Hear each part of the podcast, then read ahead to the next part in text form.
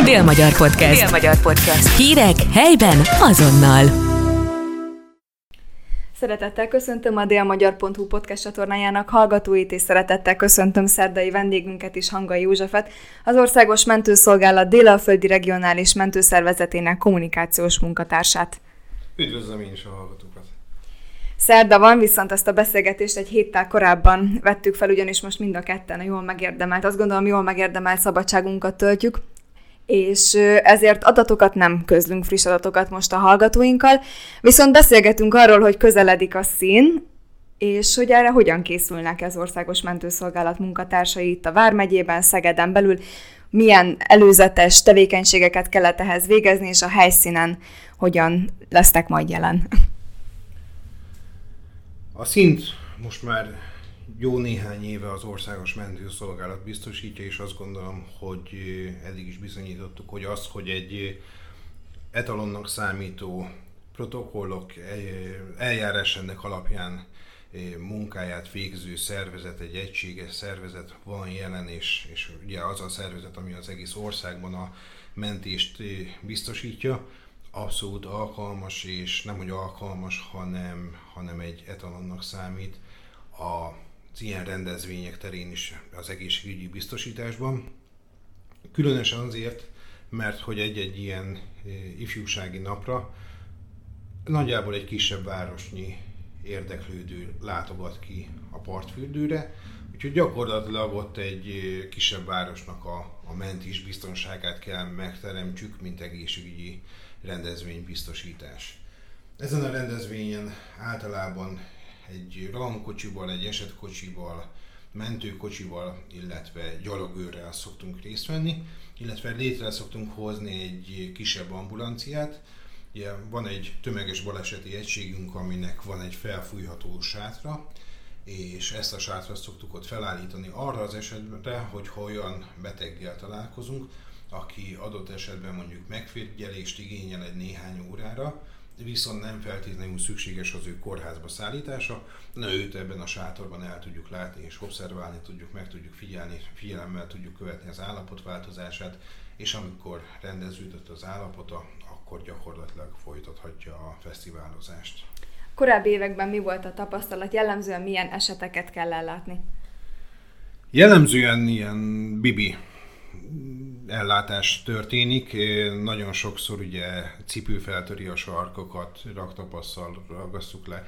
A, amire nem szoktak feltétlenül gondolni, hogy ez viszonylag kis szemcsés talaj, homokos talaj, és különösen ugye ez a késő nyári jó időben nagyon gyakran por képződéssel jár, és ez a por belemegy a szemükbe, adott esetben, hogyha kontaktlencsét viselnek, vagy akár anélkül is, ez egy szúróérzést eredményezhet, és például szemcseppel érdemes készülni.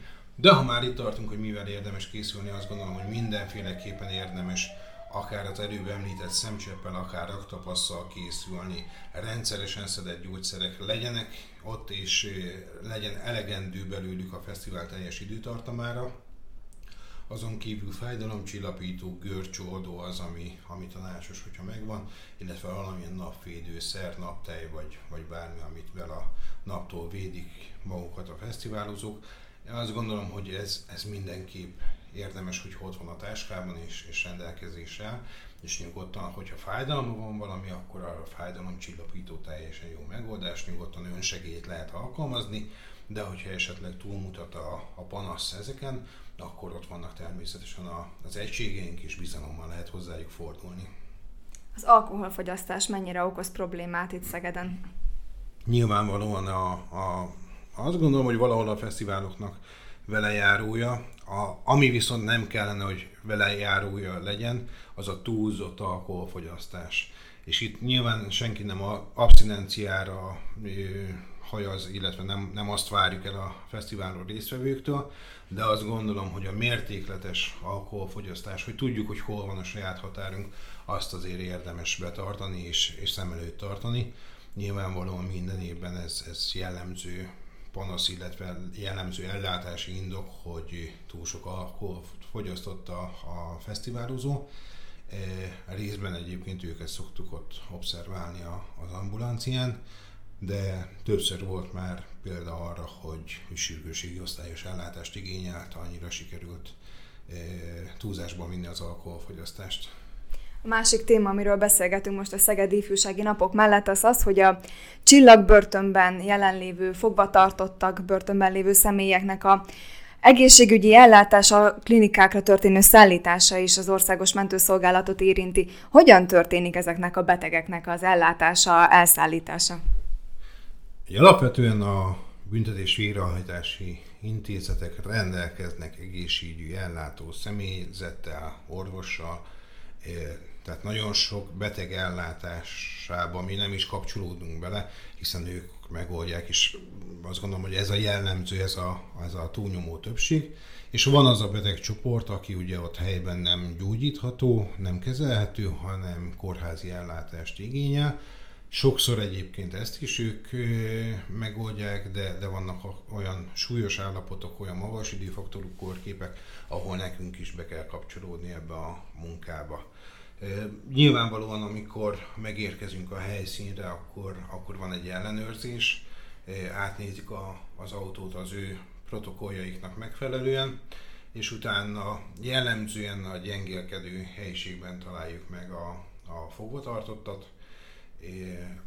Ott konzultálunk az egészségügyi személyzettel, az átadó orvossal, hogy milyen ellátás történt, mire gyanakszik, milyen beavatkozást kapott a, a beteg, és, és utána ezt, hogyha szükséges, akkor tovább folytatjuk, vagy, vagy akár kiegészítjük azokkal, ami nekünk is rendelkezésre áll, eszköz vagy, vagy gyógyszeres terápia, és utána, hogyha szükséges a kórházba szállítás, akkor természetesen van a részükről egy biztonsági intézkedés, ugye őrt biztosítanak a, a fogvatartott mellé, illetve a megfelelő korlátozó intézkedéseket megteszik vele kapcsolatban, és, és amikor elindulunk, akkor természetesen ismét van egy ellenőrzés, átnézik az autót, átnézik a, a személyzetet a, a saját protokolljaiknak megfelelően, és a kórházba szállításhoz gyakorlatilag úgy zajlik, mint bármilyen másik betegnél, azzal a különbséggel, hogy itt ugye kísérőként ott van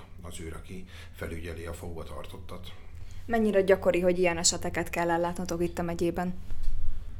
Én azt gondolom, hogy havonta, két havonta fordul elő ilyen.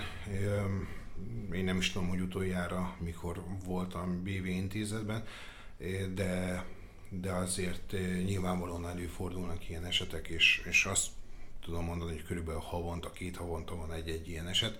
Annyira azért nem jellemző, és ezért is mondtam, hogy a legtöbb esetben ők maguk ezt, ezt nagyon jól megoldják, és, és megfelelően ellátják a betegeket.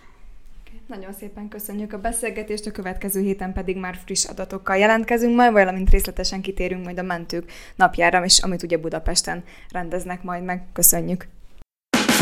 Dél-Magyar Podcast. Dél-Magyar Podcast. Hírek helyben azonnal.